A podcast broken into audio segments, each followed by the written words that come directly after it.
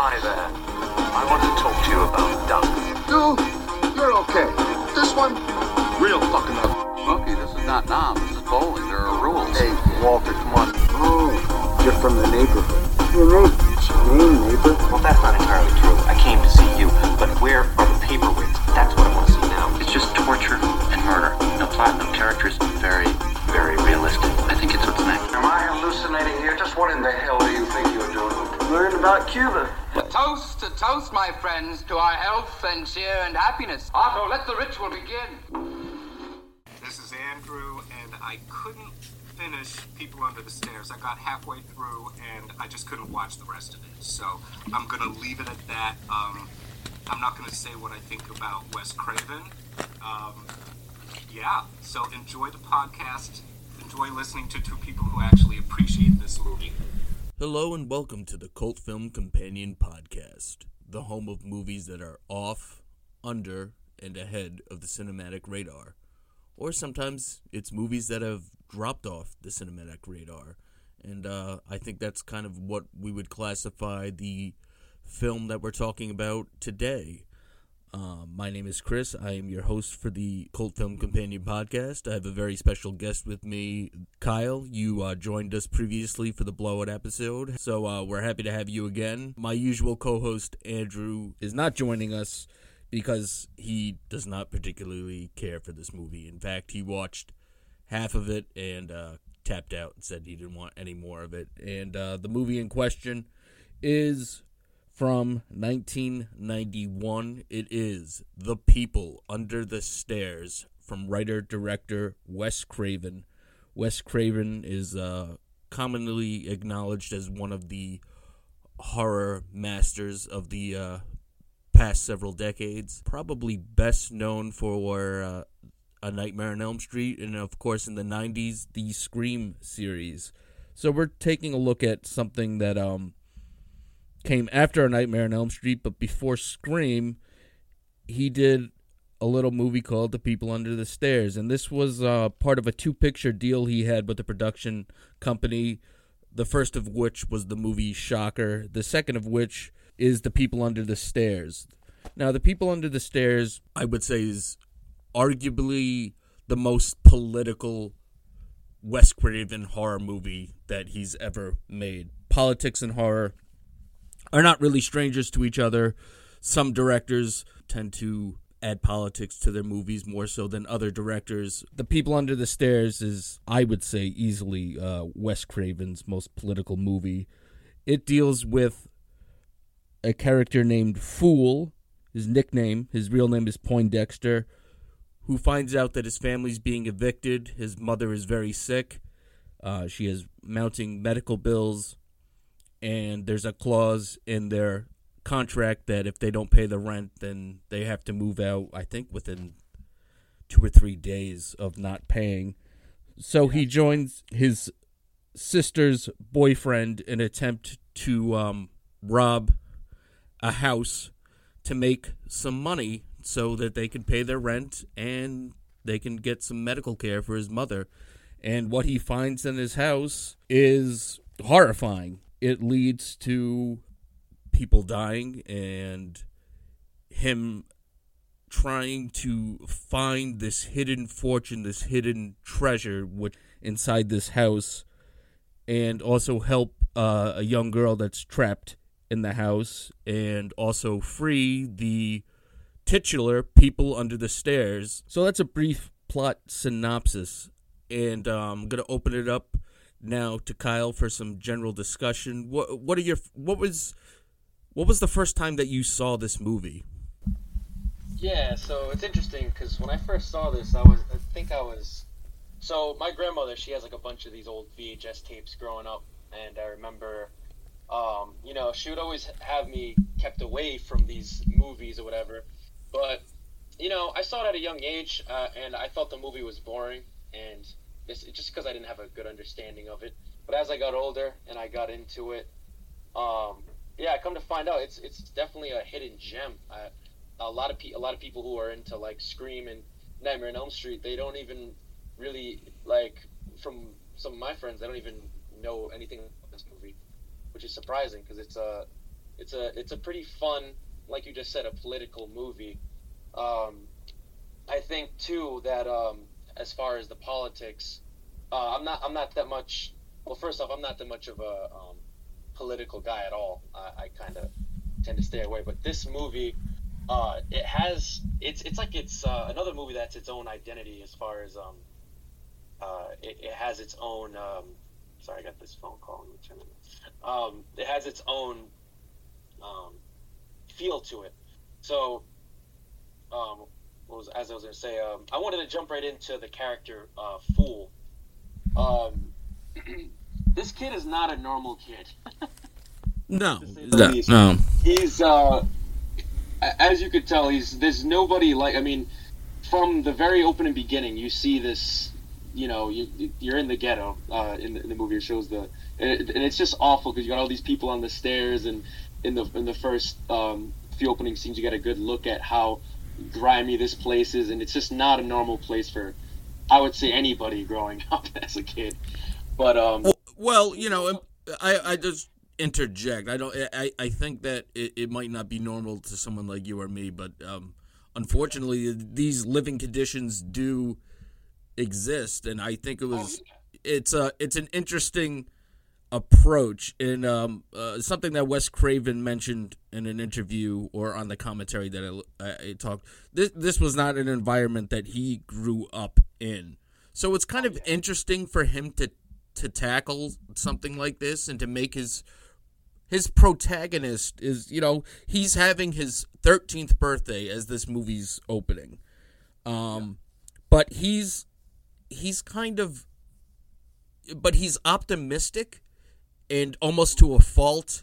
He kind of thinks, and I think it's probably because of his age, he thinks everything's going to be okay, and he has dreams of being a doctor, and, um, you know, I'm sure that those are the kind of dreams that his, his mother and his sister encouraged, but the, uh, the sister's boyfriend, kind of uh, played by Ving Rhames, and we're, we'll talk about the, the rest of the cast in a minute, shoots down. He's like, you're not, you ain't going to be no doctor. You can't even pay your, your mother's medical no, bills. And, yep,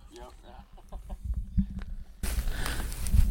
yeah, um, uh, yeah, no, Leroy. So, yeah, when we first get, um, when, the, when we first get introduced to him, it's, it's a little bit random. He's just sitting there, and he's like, you know, it, he, he literally lets you know right away that the house is, Um, I mean, the apartment's basically up for rent, in that uh, they're gonna tear the place down, and it's it's pretty terrible. You know, when he says that, because it's like for a kid to hear that, it's like he's basically forced to being a grown man, and, and I don't think this was his. Not to get too far ahead, but um, you know, as he's when he actually starts robbing, um, or not robbing, when he actually starts to um, approach the the house to get the um, the money. Well, I mean, try to get the, these, uh, it was gold, uh, I believe, right? It was the gold. It turns out to be gold. Um, okay, yeah, if the pieces are, um, so the character of Leroy is played by Ving Rhames. It's not really expressively said that he's the sister's boyfriend, although that's kind of the feel that you get. Um, yeah, exactly. But anyway, he, so he... had previously robbed a liquor store, and um, he, he found the uh, note in the trash. The, um, he found the map. Yeah, he found. He, trash, yeah. he found. Yeah, he found a map at the liquor store, and it, it, it turned out that the uh, the same people that owned the liquor store owned the house, and uh, Fool's family is the last, the last in that apartment building legally. Uh, there's a lot of illegal, you know, homeless people, and like you said, there's, you know, just, just people still hanging out in the building. But through the dialogue, we find out that they're legally the, the only ones left. And so th- through the clause in the contract...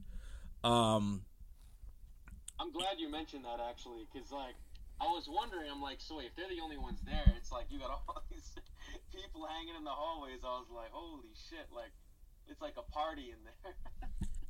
Yeah, but that's kind of like, uh, it's just kind of one of those buildings where, um, you know... Yeah, like a New York um, nineteen, uh, like like Taxi uh, taxi Driver, for example. Like, you know, um, at that time period, it was like always um, jam-packed apartments.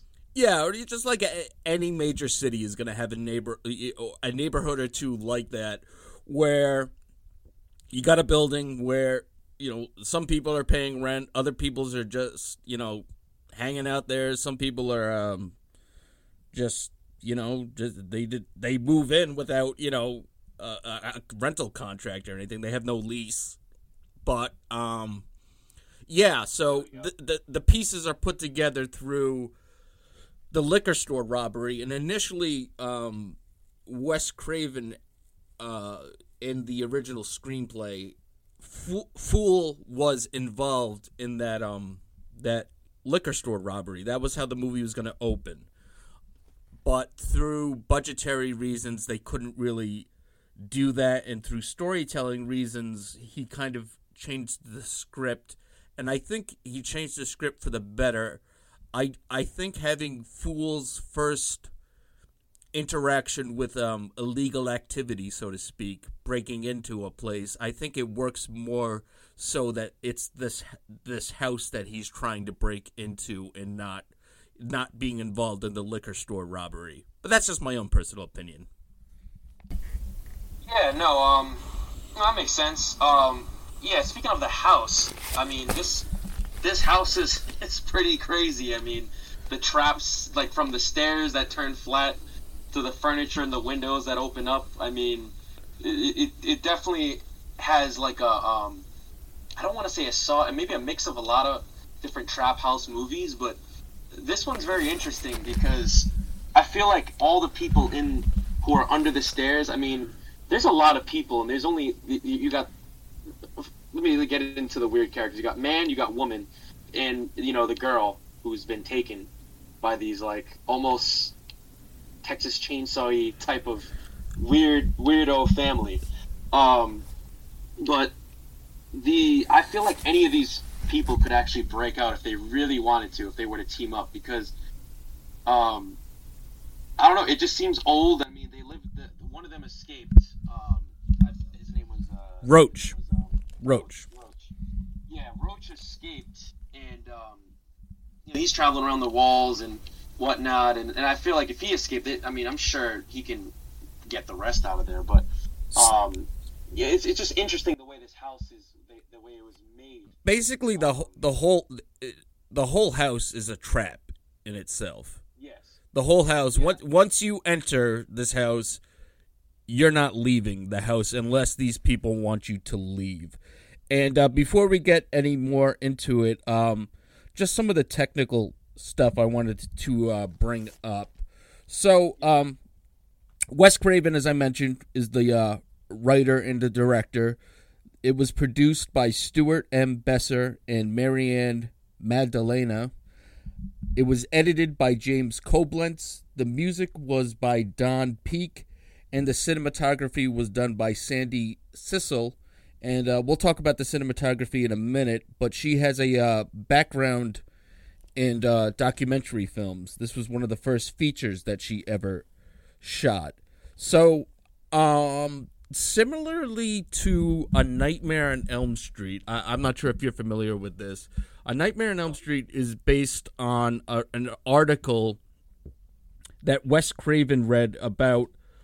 Uh, a, a young man, I somewhere in Asia, Eastern Asia, I'm not sure exactly what country, who uh, was terrified of going to sleep because he thought he was he would. I heard this actually. Yes, that's actually very interesting because I remember seeing a um, yeah, it was a documentary on this guy. Um, well, I, I guess there was something else related to that too, where, uh, where it was like a small tribe of people. Uh, but I believe they were taking some type of drug, and they would basically fall asleep and have these weird spurts, I guess, and they would die. But I think it was to do an overdose. They just yeah, it's kind po- of blew it up. So, but but I bring it up because the basis for The People Under the Stairs is also from a news article. Uh, Wes Craven read about. Uh, this affluent suburban neighborhood where uh, the neighbors kind of look out for each other, and there had been some robberies in this neighborhood. Breaking into the house. And uh, one neighbor saw two African American people breaking into a house. So they called the police, and the police showed up. Uh, by then, the two would-be burglars left, but what they found inside of this house was two young children that had never been outside in their entire lives. They had their own made-up language, and they were extremely pale. And so Wes Craven kind of took this idea of you have these people that are breaking into houses because they're broke and they have no money, but on the flip side, you have these wealthy people that have robbed children basically of their of their lives, and they they're basically, you know, they they knew nothing but the house they lived in. So that became the basis for this movie, which it's it's it's such a weird dynamic that this movie has, because it's very, very dark material, but it's also there's also There's also a lot of comedy. There's a lot of humor that runs throughout. That's something that Wes Craven has always done in his movies. He always, even in his really dark movies, there's still humor. Um, yeah, I was, I was actually going to add to the comedy part. Um, there's just a lot of, um, this is the reason why I love this movie, though, because it does a really, it, it does something a lot of movies that I've seen, like, don't really do as well. And then it, it, it gets switched from comedy to something super dark. Like, for example, the slapstick humor that's in here from, like, for, uh, when um, Fool would slap the dog in the nose, or when they get electrocuted, all three of them, and they're all on the floor and stuff. Um, you know, they, they, they do a lot of um, uh, slapstick uh, comedy in this. And I, I actually really uh, I actually really liked it. It, it. And it puts you out, though, because, like, you, like there'll be some scenes where maybe uh, man... will be in a, a, a random gimp suit, and then you're like, what the hell is shooting through walls? And he'll start talking, say some racist things about, um, you know, uh, certain things. And I, I noticed, too, uh, for some reason, this is one thing I, I just wonder, maybe it's just because they're nuts, but uh, I noticed, like, whenever they kill somebody or um, in the movie, they just, they, they like to dance. It's like a sick thing for them to do. There, it, uh, you know, now that you mentioned it, I re- he... Well, not even even when they, or they just think that they killed someone. He does a very goofy dance at one point when he yeah. thinks he, he does a very, very silly dance. So let's um, so let's talk about the cast. Um, so Brandon Adams portray is our protagonist, uh, Fool, um, or Poindexter, and at, for a child actor. He just gives a. I think he gives a great performance in this movie. Like I buy, I buy this character, and I want. He's very, very likable, and he's smart, and he's just a great character. He's a great character, and so also the so the two main villains were are never given names to. Um, Basically, their mom and dad, or their man and woman, as they're credited, but it turns out that they're also brother and sister. Uh, it's not explicitly said that there's any sort of yeah. incest involved, um, but it's... I wouldn't be surprised. But... no, not at all. I wouldn't be surprised either, but that that's never something explicitly that comes up. But I think it's interesting that they're basically stripped of any identity because instead of giving them names to be referenced to, you can basically insert your own names. Because we all know, like, people, not people that do stuff like this, but we know people that are racist, people that are controlling, people that are domineering. Absolutely. So... they're stripped of any identity name-wise, so we're just given man and woman. Um, and yeah. so Everett McGill uh, portrays uh, man or dad. Wendy Robie portrays mom. Now, it's interesting. Are you familiar at all with the uh, the T V show Twin Peaks? Honestly, that's one of David Lynch's, like, the one thing I never checked out from his work, and it's very. I, I, I'm I'm actually going to. Okay. Soon, actually. Well, no. In Twin Peaks, which was very popular at this time, they portray a, a husband and wife couple, and uh, Wes Craven was initially hesitant to cast them in this movie because he didn't want it to to seem like stunt casting in a way, like, oh, so they were a couple, a very popular couple on a very popular T V show, so let's immediately cast them. Uh, he talks about how he just casted the best people he thought for the performance, and uh, I I buy them. They're They're so, e- especially mom, like, or yeah. woman. Uh, for me, it was man because, I mean, they're both, I can't even say one or the other. They're, they're both so fucking, they did a good job. They nailed the creepiness. I, they both do, uh, but they both give an yeah. incredible performances. And the yeah. other, the other lead is, um, girl, I guess. We'll call her girl. Uh, who's portrayed by A J. Langer, who, uh, it turns out, is not their biological child. Um, it, it's a, a child that they stole from a very young age. And um, so you were you were talking about how these... And, and it turns out that there's probably about, what, I would say about maybe two dozen people under the stairs. I think that's a fair estimate. About that, yeah, I would say I would say about that. Um, so yeah, uh, you you go on, go on. So you said that they could probably get out if they really wanted to.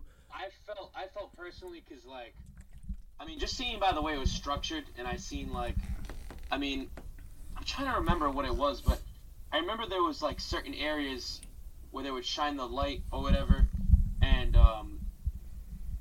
I don't know. I feel I feel like it, because Roach escaped, I mean, I'm sure he could have gotten them all out. You know, he could have figured out uh, some way. Maybe grab the shotgun, blow open the steel um, uh, doors for them or something. I mean, s- s- figure out some way. So I I I, I could see where you're coming from, but yeah. Given the background of, like, the news article that I talked about, where this. The inspiration for this movie came from, I have a feeling that these, I think that mom and dad, man and woman, were trying to build what in their mind is the perfect family. And I think that they've been stealing children for years. And I think that the yeah. kids, the kids that don't work out, the kids that don't comply, The, you know, they had this sign that said children are better seen and not heard. The the children that uh, disobeyed, I think that they're, they're the ones that end up under the stairs. So I think that we have... I think that we see them as, like, young adults under the stairs, but we're never told exactly how long that they've been down there. So for all we yeah, know... That's what I wanted. They're they're they're they're malnourished.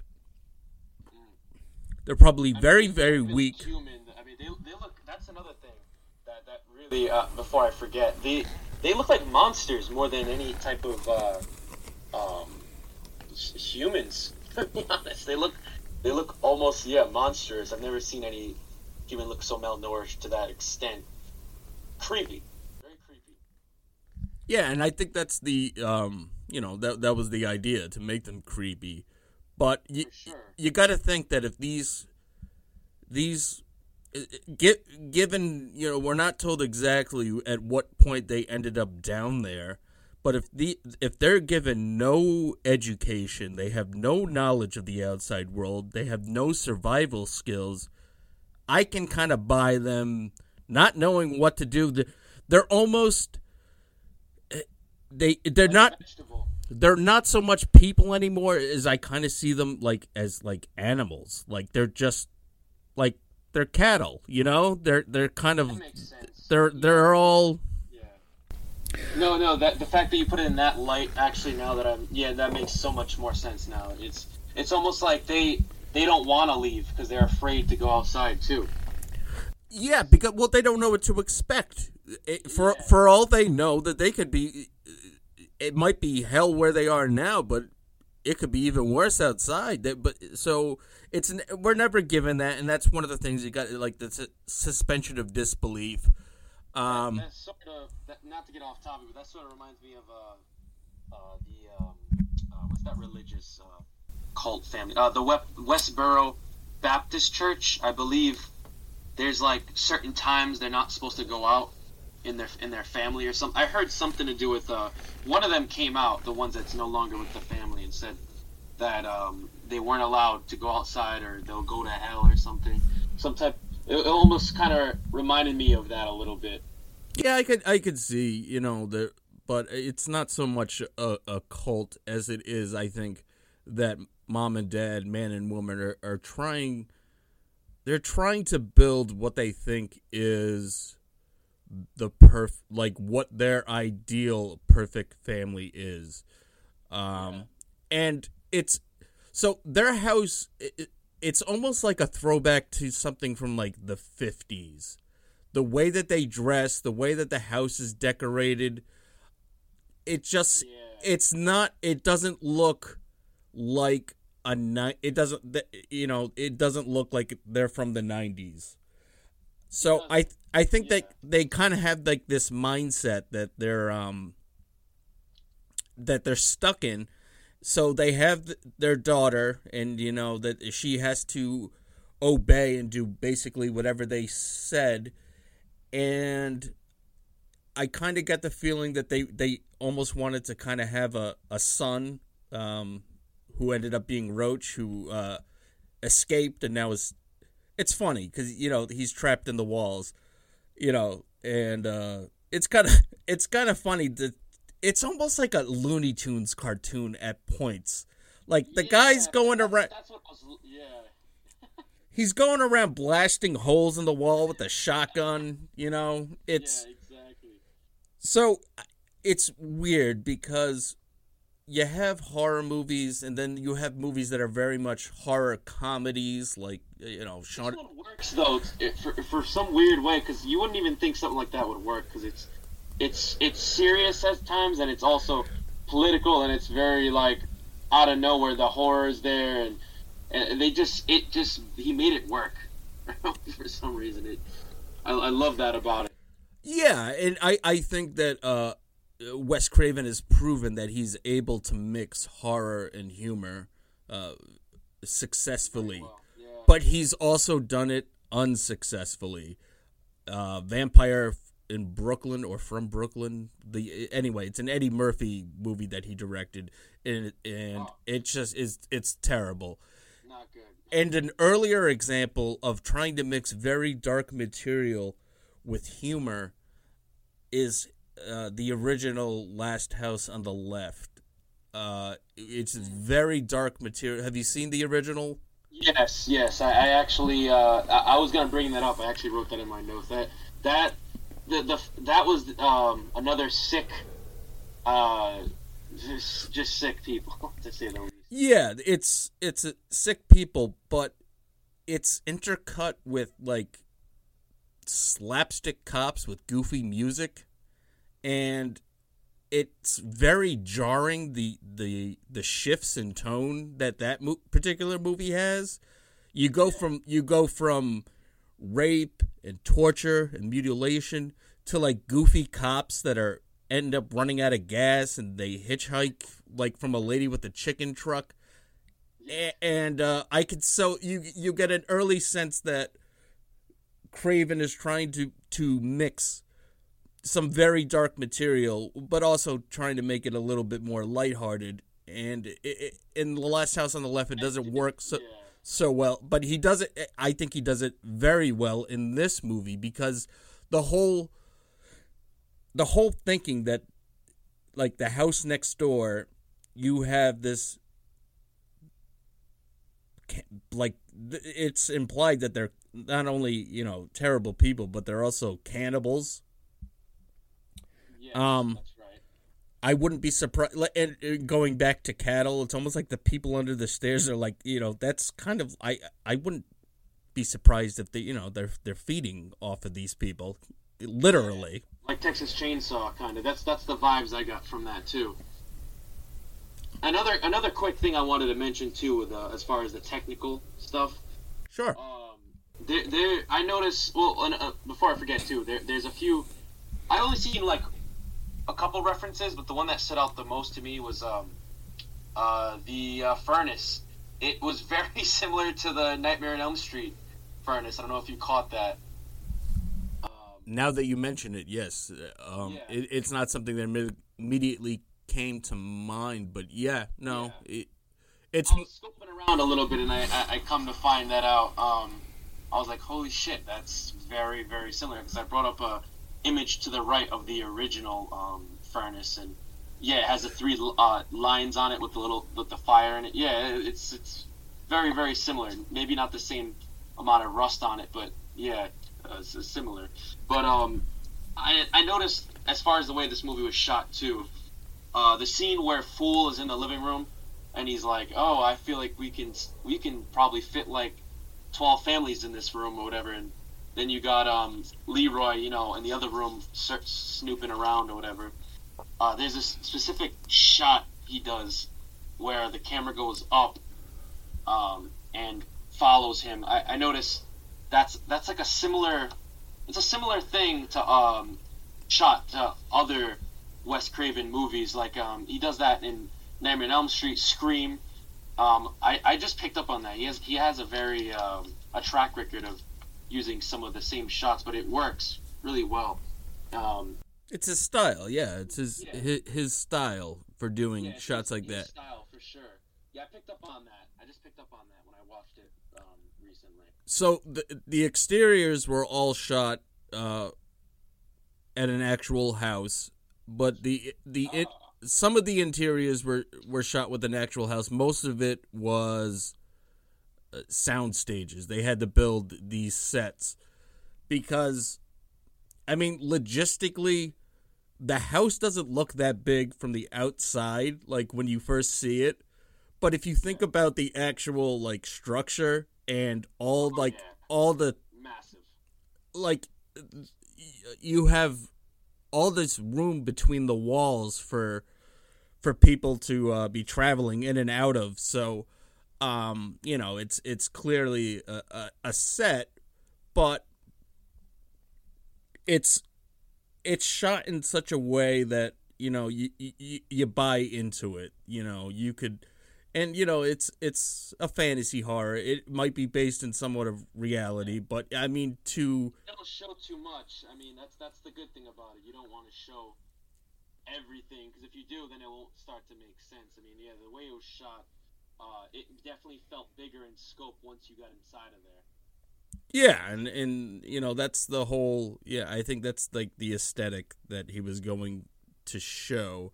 And that, so the house is very much a metaphor for, and this gets into the the political stuff, for like the the social structure and economic structure of of people. We have the haves being man and woman, and the have-nots being in the basement under the stairs. Yeah. And the haves, it turns out, are hoarding huge amounts of money, and they. From the look of the house, like, it's a nice house, but given the amount of money that these people have, they could be living in a freaking mansion, you know? Yeah, oh my god. Especially towards the end, when you see, like, the amount of money that was just laying there, it's just, I was just like, holy crap, like, they must have been stealing money forever. Like, it's, um, yeah, it's kind of like, They they're they're just hoarding wealth just for the sake of having it. They're not they're not even yeah. using it. Yeah, exactly. They, they just, just it's it's like they get off on it or something. Exactly, yeah. It's like they have this insatiable appetite for money, and not not that they're going to necessarily use it, it's just that they want it, and they don't want other people to have it. Such a, yeah. Oh, man. The greed is real with this one. Yeah, oh, yeah. Um, another, another thing I wanted to mention that um, I really liked about this movie, but which a lot of people don't mention, uh, it, whoever I've seen who, who have seen this movie. I, I feel like there was one character that I really loved, even just for the small amount of time we get to see him, uh, uh, Grandpa Booker. I think his he's great. Scene, yeah, he was really great. I love his monologue when he's just, he really gives the insight on um, man and dad, and like you were just saying earlier about how they're both siblings. And, um, you know, I think he did a really good job with uh, delivering those lines. I felt like, whoa, like, um, you know, I, I felt, I felt like the like how authentic he was in that scene. Um, I really, really uh, liked that that part. Probably one of my favorite parts of the movie because it. He, his holy pr- shit, their brother and sister. Like, yeah, that's, you know, that's just uh, uh that's totally taboo. But I, I have to say that across the board, all the performances are really, really good. Um, yeah.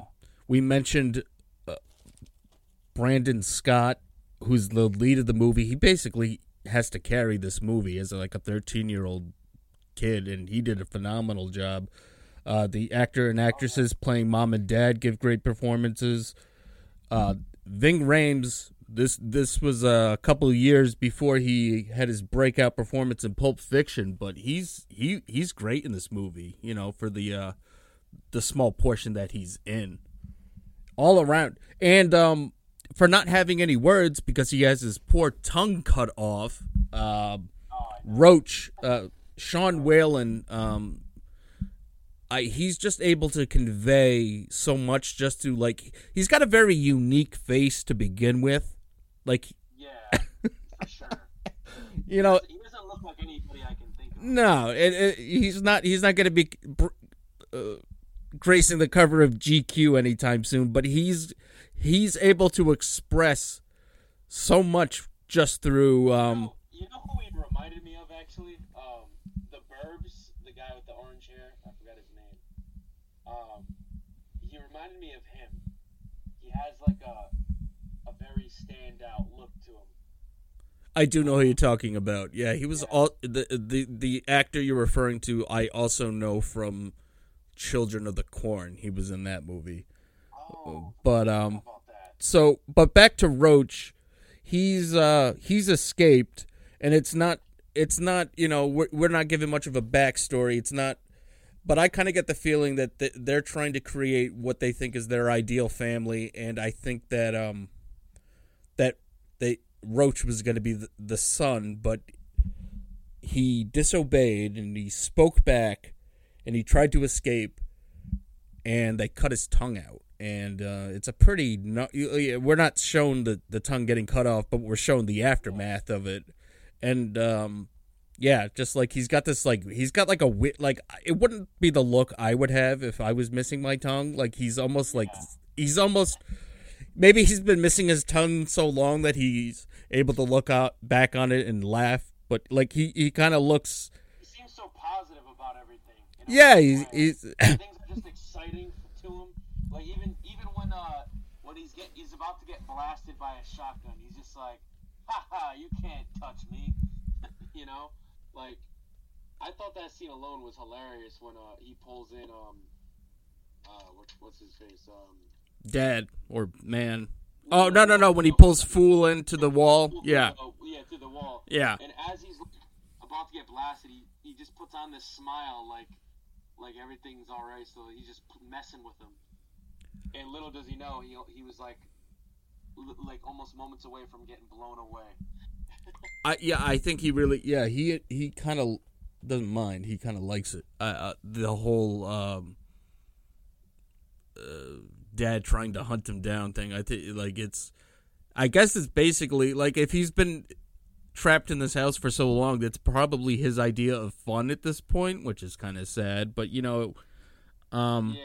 I can see what you mean. It's it's almost become like his way of living to the point where yeah, like you said, it's like he doesn't give a he doesn't really think about death. He's just living and um, surviving, but like a cat and mouse game, like Tom and Jerry. Exactly right. Yeah, and uh, one of the things that I, I've heard is they said for directors that you don't want to work with kids or animals, and Wes Craven, you know, decided to go against that yeah, because that. Yeah. um we we got a thirteen-year-old lead, and then even more so than mom and dad, their dog Prince is um he's he's one of the main antagonists too, chasing. Yeah, I was just gonna say, can we give a round of applause for Prince the dog? Yeah. So um, as as is typical with movies, if featuring animals, it, it was played by more than one dog. Um, it was also a dog puppet um, used for the the death of Prince when Prince is uh is is oh, yeah, killed. That was sad. Killed through with the uh, it was a knife, right? Or what did he stab him with? It was yeah. It was one of those. It, they used to have them back in. Uh, In the military, it's like a knife attached to the ed- yeah, yeah, exactly. You're right. Um, yeah, that's what it was. Yeah, so you have your your gun for. That was the hardest scene for me to watch, actually, in through the whole movie, because like in movies, this sounds kind of sick, but for some reason, I don't get that offended when it comes to someone else, a human being dying. But when it comes to pets, man, it just really, it really hurts me because. I don't know what it is about the animals, but the animals is the one thing I fucking hate the most. No, it, I a lot of people have that sentiment, but yeah. Then again, you know, the, no dogs were harmed during the filming of this movie. Yeah, of course. So, I mean, you can you kind of just you can kind of get over. Oh, yeah, yeah, just no, without a doubt. Just kind of get over it, but um. So there's also uh, we talked about like the um. the economic influences in this movie, but there's also um, racial uh, prejudice going on. And um, yeah, particularly there's a there's an interaction with mom and the cops, and she kind of says it's it's almost like we're prisoners of um prisoners in our own house. It's almost like we're the it's almost like we're the criminals, we're the prisoners. And uh it it it, it gets to the point where at the very end of the movie she almost drops the uh, the N-word, except yeah, yeah, I remember that. she she that's when she just yeah that's when she was about to get um that's when she gets screwed anyway. She uh What's her What's her name? The girl, you know, she jumps to the floor, and then um. No, she jumped out of the ceiling. Ceiling, ceiling, ceiling. That's what it was. The ceiling. Yeah, she jumps to the ceiling. Um, yeah, Mary. Yeah, that that was um. I I really thought she was gonna say it, but um, yeah, that's that's crazy. That that was another scene. Automatically, I was like, holy crap! Like, and we're just, um, I'm so, yeah. So I, uh, it's. And this gets said very often about movies. Well, it's more relevant now than it was when it was made. And unfortunately, that's not what really happens. It's just that things take a while to change. So you're going to have the same sort of, you know, racial undertones and prejudices, you know, played out for, for decades before there's some, some real change. But it's speaking. You know what I wanted to call this woman while watch rewatching this movie? She's Karen. You know, they have that whole Karen meme now that like Karen is a thing. Yeah, she's like the godfather of the, of the godwoman. she's a very. She's like a very evil Karen. Yeah. So, you know, it it's it's it's. Not funny, uh, but yeah, this movie came out in nineteen ninety-one, and here it is, you know, thirty years later, and we're talking about it, and, you know, the movie is tackling issues that are still relevant today.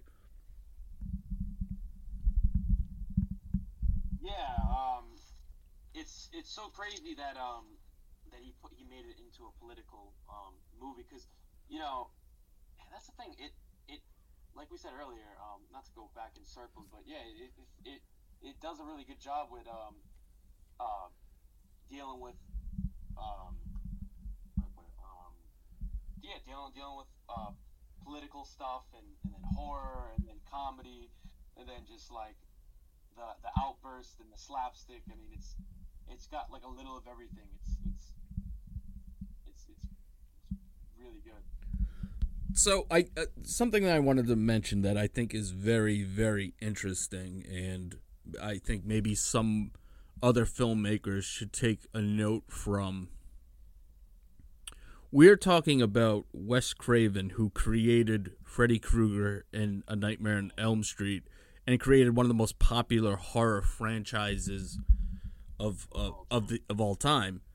He had absolutely no intention whatsoever of making a sequel to this movie, which I'm sure that upset some studio executives who who are always looking for a sequel or an opportunity to franchise. Oh, yeah. But he talked about, um, you know, someone asked him, did you have any hesitation about killing Roach? And Roach dies in the movie. And he said, no, I didn't have any hesitation because I didn't, you know, I said everything I wanted to say in this one movie. I never intended it to have a sequel or to become a franchise. Uh, I, I think maybe it came from his previous movie right before this was Shocker, which I think he, I think that he intended to become a franchise. I think that he wanted it to be a franchise the way that A, a Nightmare on Elm Street became a franchise. Uh, that didn't happen.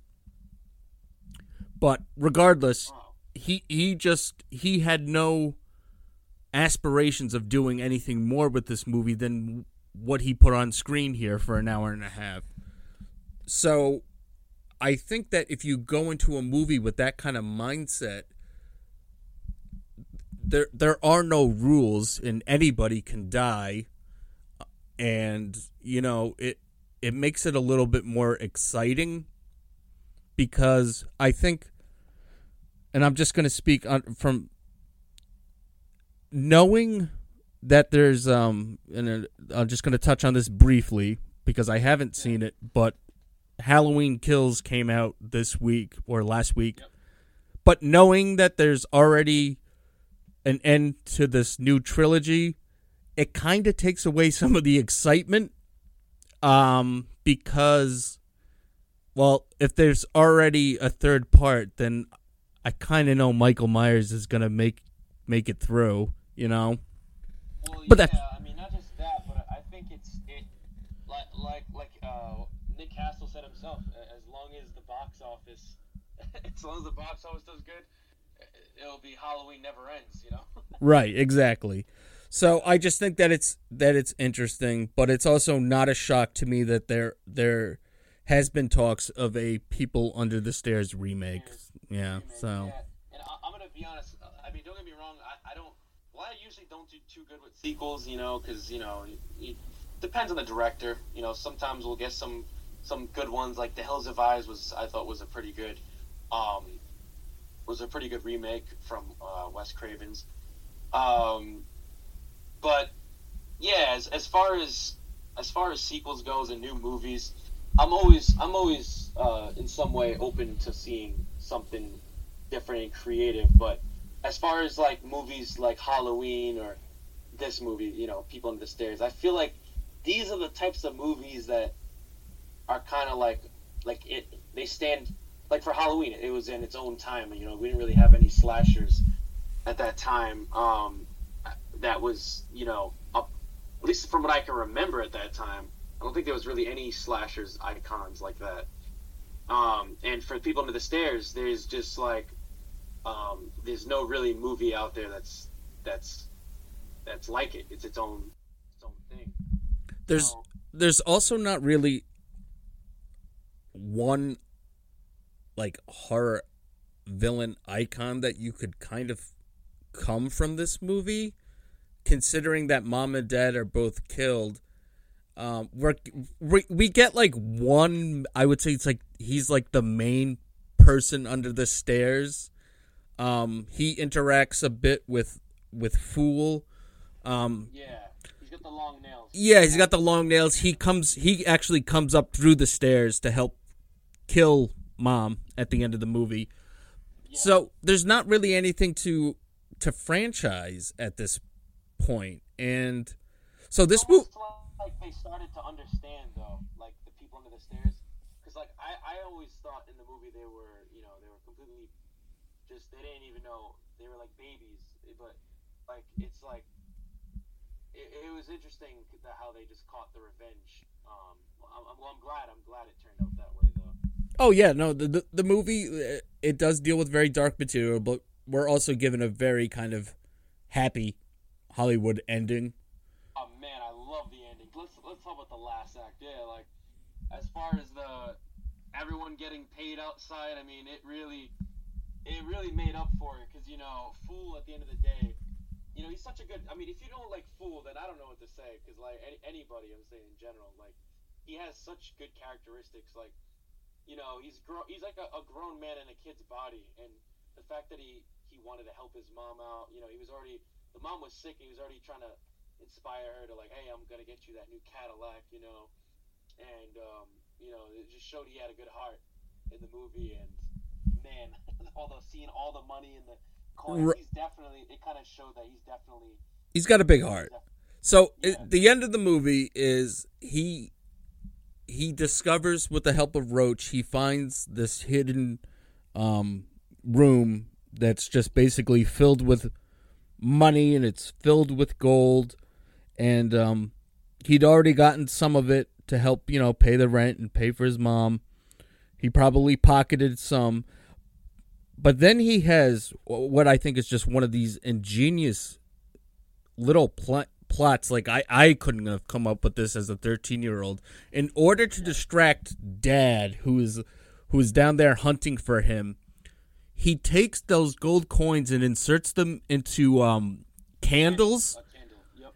And then as the candles melt, the coins drop. So you hear it sounds, you know, and he has them inserted in various places throughout the length of the candlestick. It sounds like somebody's actually, you know, playing with the money. Exactly. And, the, and that's what Dad says. He sounds like, oh, you're counting that money already, aren't you? But it's such an ingenious little, like, it's like, it's not. You know, it's not a huge plot point, but I just thought, like, that's an ingenious little bit of writing there. That's, like, so creative. You know, yeah, that's, um... I like that. And then, yeah, so Fool, of course, in this movie, because it's it, it kind of turns into a cartoon, of course, there's also a big box of dynamite in this, in this vault. In this safe. So, he, like, blows up part of the house. Money shoots out of the chimney. Yeah. By then, all the people that have been um, evicted from their all the um all the community that had been evicted from their properties by the, by yep. these people who are the, the landlords, um get the money. The people under the stairs wander off to.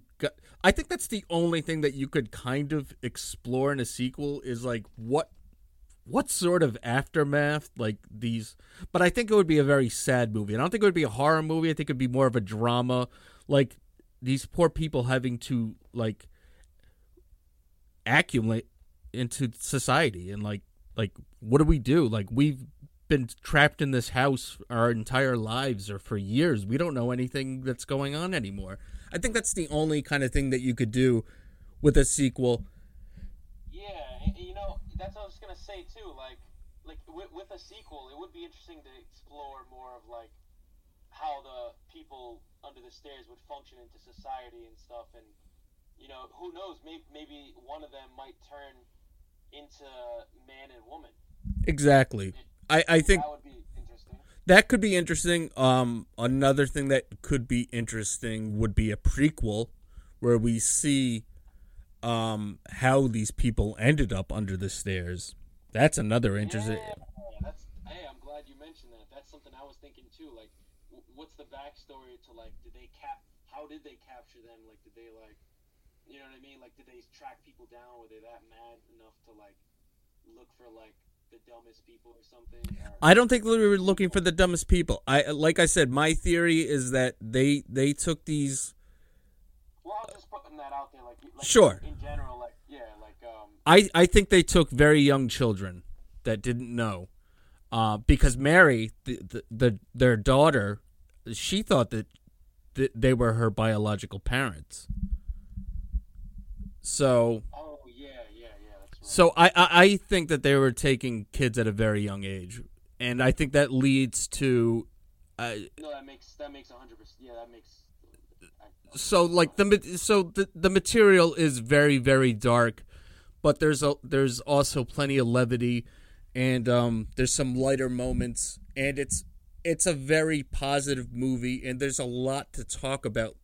Um, like you said, when you first saw it, uh, you were bored by it. I can remember the first time I saw this, all the political stuff like went right over my head. Like I didn't get it. Um, and, and, well, and, and it wasn't just that too. I mean, not just the political stuff, but um, yeah. As a kid, you know, um, well, I grew up with horror very, very young because uh, you know, I used to go through those V H S tapes when I was like seven, and no one really knew about it. I just popped it in my my room, you know, Tales from the Crypt or whatever. And I was like, I was only like six or seven years old, looking at these movies, and like at that age, like all I cared about was the monster, you know, attacking the people. Exactly. Yeah, you know, that's, and so I think that's kind of where we end up now as we wrap this this show up. How this developed such a cult following is, I think it's the kind of movie that you ni- you need to see at the right age or maybe at the right time. It's not a full blown fun slasher like A Nightmare on Elm Street. It does. It's or the Scream series, which uh, Wes Craven had a, enormous success with afterwards. This movie, and so like I said, it's um, I think it's a movie that definitely had a was a blip on the cinematic radar because the budget was six million, and this movie ended up grossing at the box office thirty-one point four million. So it was very successful at the box office. Critically, I mean, critically, horror movies generally don't do do that well with critics. But this movie, it was kind of middle ground. It wasn't ripped, it wasn't like torn to shreds. Uh, some critics picked up on the interesting social commentary, the satire. Um, it was actually pretty well received. But like you said, it's one of those movies now. It doesn't really get talked about so much. Yeah. A Nightmare. In- you know, a lot of it has to do with not just. Like, I just had this conversation with Andrew not too long ago, like how people, like, when they put their butts in a movie theater, it almost feels like they're they're waiting, they're they're they're renting out a, a chair for like a few hours. It's it doesn't feel like it's a, an exciting um, thing anymore. So, and, and as far as social media goes, I mean, it's kind of being long movies are being killed off, in my opinion. Like. Uh, eventually, I, I think, because like we're you, we're so used to now seeing things happen so fast in a, such a short clip that like people are, are getting less interested in, in a, a strong narrative, from what I've seen. Um, but that's just the way times are changing. You know, it, it's getting more and more interesting. I, I, I do hope though, you know, for the best, people still continue to make uh, classic movies or gems like this.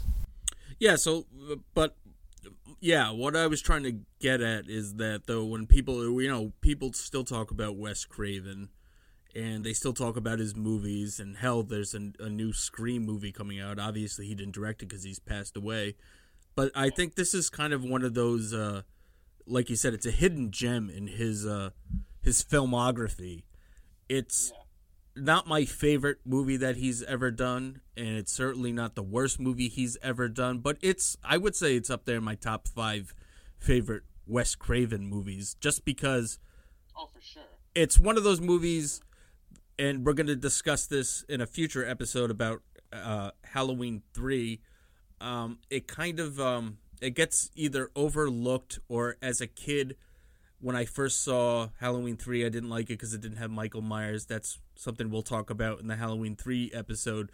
But The People Under the Stairs, the first time I saw it, I didn't I didn't really, really like it because a lot of it went over my head, and it wasn't the bloody... It, it's not a very bloody, gory movie. I mean, there are... There's certainly... Well, not just that, but there isn't any, like...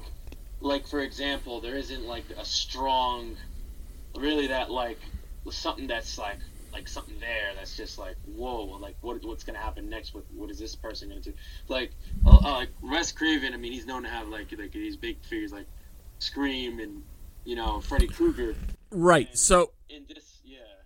the, the roles are much more defined in A Nightmare on Elm Street or in a Scream movie. You have Ghostface or you have Freddy Krueger and you have a group of teens.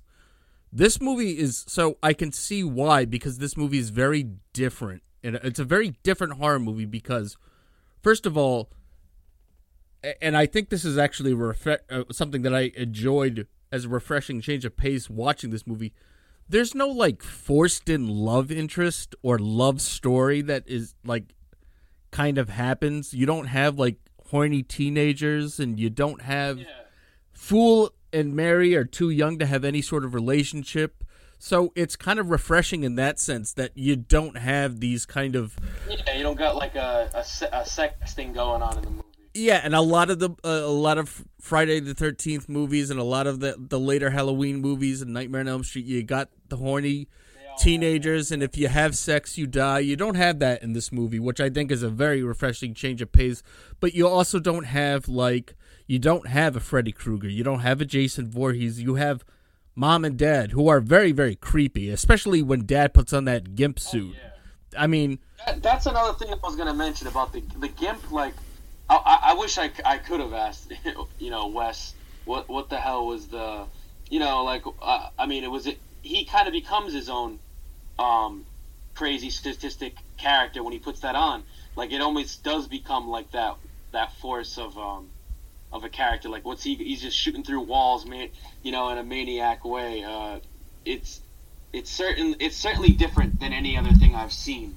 Like, no, I don't I don't think anyone was expecting that guy to put on a gimp suit.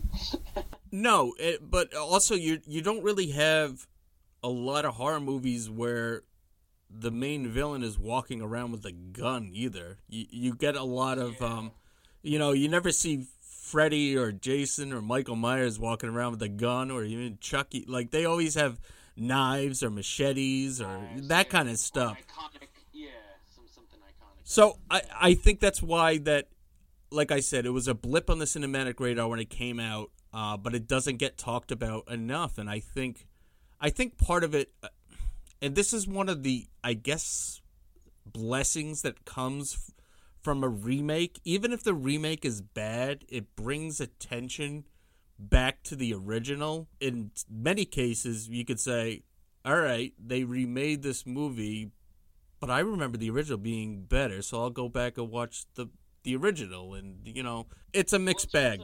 Quality, too. Well, not, not to go too far back, but I was going to say, too, a lot of people, um, so, like when we were just talking about like the villains like Freddy and Michael Myers, uh, people... Wes Craven, from a technical standpoint, I think that's uh, they get confused sometimes because um, when you see the the way his movies look, you know, they kind of do have a similar look.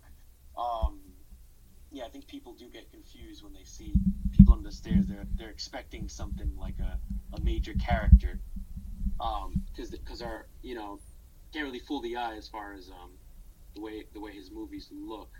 Um, no, he definitely has. His, yeah. He's got his own style. Um, yeah, I think people. I think that's another reason why people were um, uh, expecting a uh, um, another uh, l- like another slasher type of thing. But I had to respect the man for for for wanting to do his own thing and not wanting to do you know exactly. that. So yeah, that's, yeah. So as we uh, kind of wrap this up now. Um, I, I, I think this movie deserves a lot more love than it gets. I think that um, if you listen to this and for whatever reason you haven't watched the movie, I don't never recommend listening to this podcast if you actually haven't seen the movie already because, you know, we we, we talk everything about the movie. But um, if you if you haven't watched it recently, it holds up. It holds up really well. And uh, the social commentary holds up. the the effects hold up, the story holds up. So it's kind of um, I, I like what you said. It's a, a it's a it's a hidden gem. To some people, it's not a hidden gem because they, they still love this movie. That's why it's got a cult following. You know, um, they respect the movie for what it is and how different it is from your typical horror movie. So, um, it's and he, a lot of fun. I, I gotta say, it, it's all yeah. It a, yeah, it's it does a good job. It does a good job being fun, and it does a good job. Um, yeah, there's some serious moments here and there, but um, it, it, it's it becomes memorable once you once you watch, especially from the uh, the second half to the third half. I mean, it it, it does some sometimes the pacing may feel slow. Sometimes, I mean, for me a little bit, but overall, I I, I definitely left wanting to see it again. That, that's it's a it's it's a very rewatchable movie just because the performances are so good, the characters are memorable. Um, yeah, the pacing, I thought the pacing, I thought it was paced pretty well. I mean, it doesn't, it doesn't overstay its welcome. I, I, I think yeah, maybe. You know, actually, yeah, I, I agree with that. It, it definitely, um, it has a good pace for sure. I, I just thought it got more interesting from the second and third act as it went on. But, but I think, you know, you know, that's the sign of a good movie though. If you're invested, if the, it gets your, your hooks in on the first act and then the second act really starts. You're like, okay, and then you're like, all right, I want to see how this wraps up. So, Kyle, do you have any final thoughts on The People Under the Stairs? Uh, loved it. Uh, I definitely recommend this movie to anybody. Um, yeah, just uh, grab some popcorn and uh, check out People Under the Stairs. Yeah, it's like part Looney Tunes cartoon at times, part serious political social commentary, some dark material, but great performances. Uh, overall, a very interesting and enjoyable little horror flick. And if uh, it does get remade, good way, and um, they expand upon the the premise. That's always the sign of a good remake, is if you kind of take the material and make it your own. And I think that, you know, there, there's a lot here. I don't necessarily think that it needs to be remade because I think the movie holds up just as well as it does. But that's my own personal opinion. Anyway. Yeah, uh- You know it, no, um, yeah, but uh, another thing I wanted to add, too, like, uh, as far as everything else going, great cinematography, great writing, good acting, um, if you've seen any other Wes Craven movies, uh, definitely, uh, you'll, you'll find, you'll feel right at home, especially when you watch this, you'll be like, okay, this is, I can get into this. Yeah, there's, there, it's a very, the premise, when you think about it, is actually very, very dark, very disturbing, but it's handled, it's handled in a serious way, but it's also not taking itself too seriously where it can have some fun with it, which I think is is great. And I think that we're, we're going to wrap up our look, our deep dive into The People Under the Stairs. For Kyle, my name is Chris. Thank you for joining us. Once again, this is the Cult Film Companion Podcast, the home of movies that are off, under, and ahead of the cinematic radar. We hope to talk to you again real soon. Bye.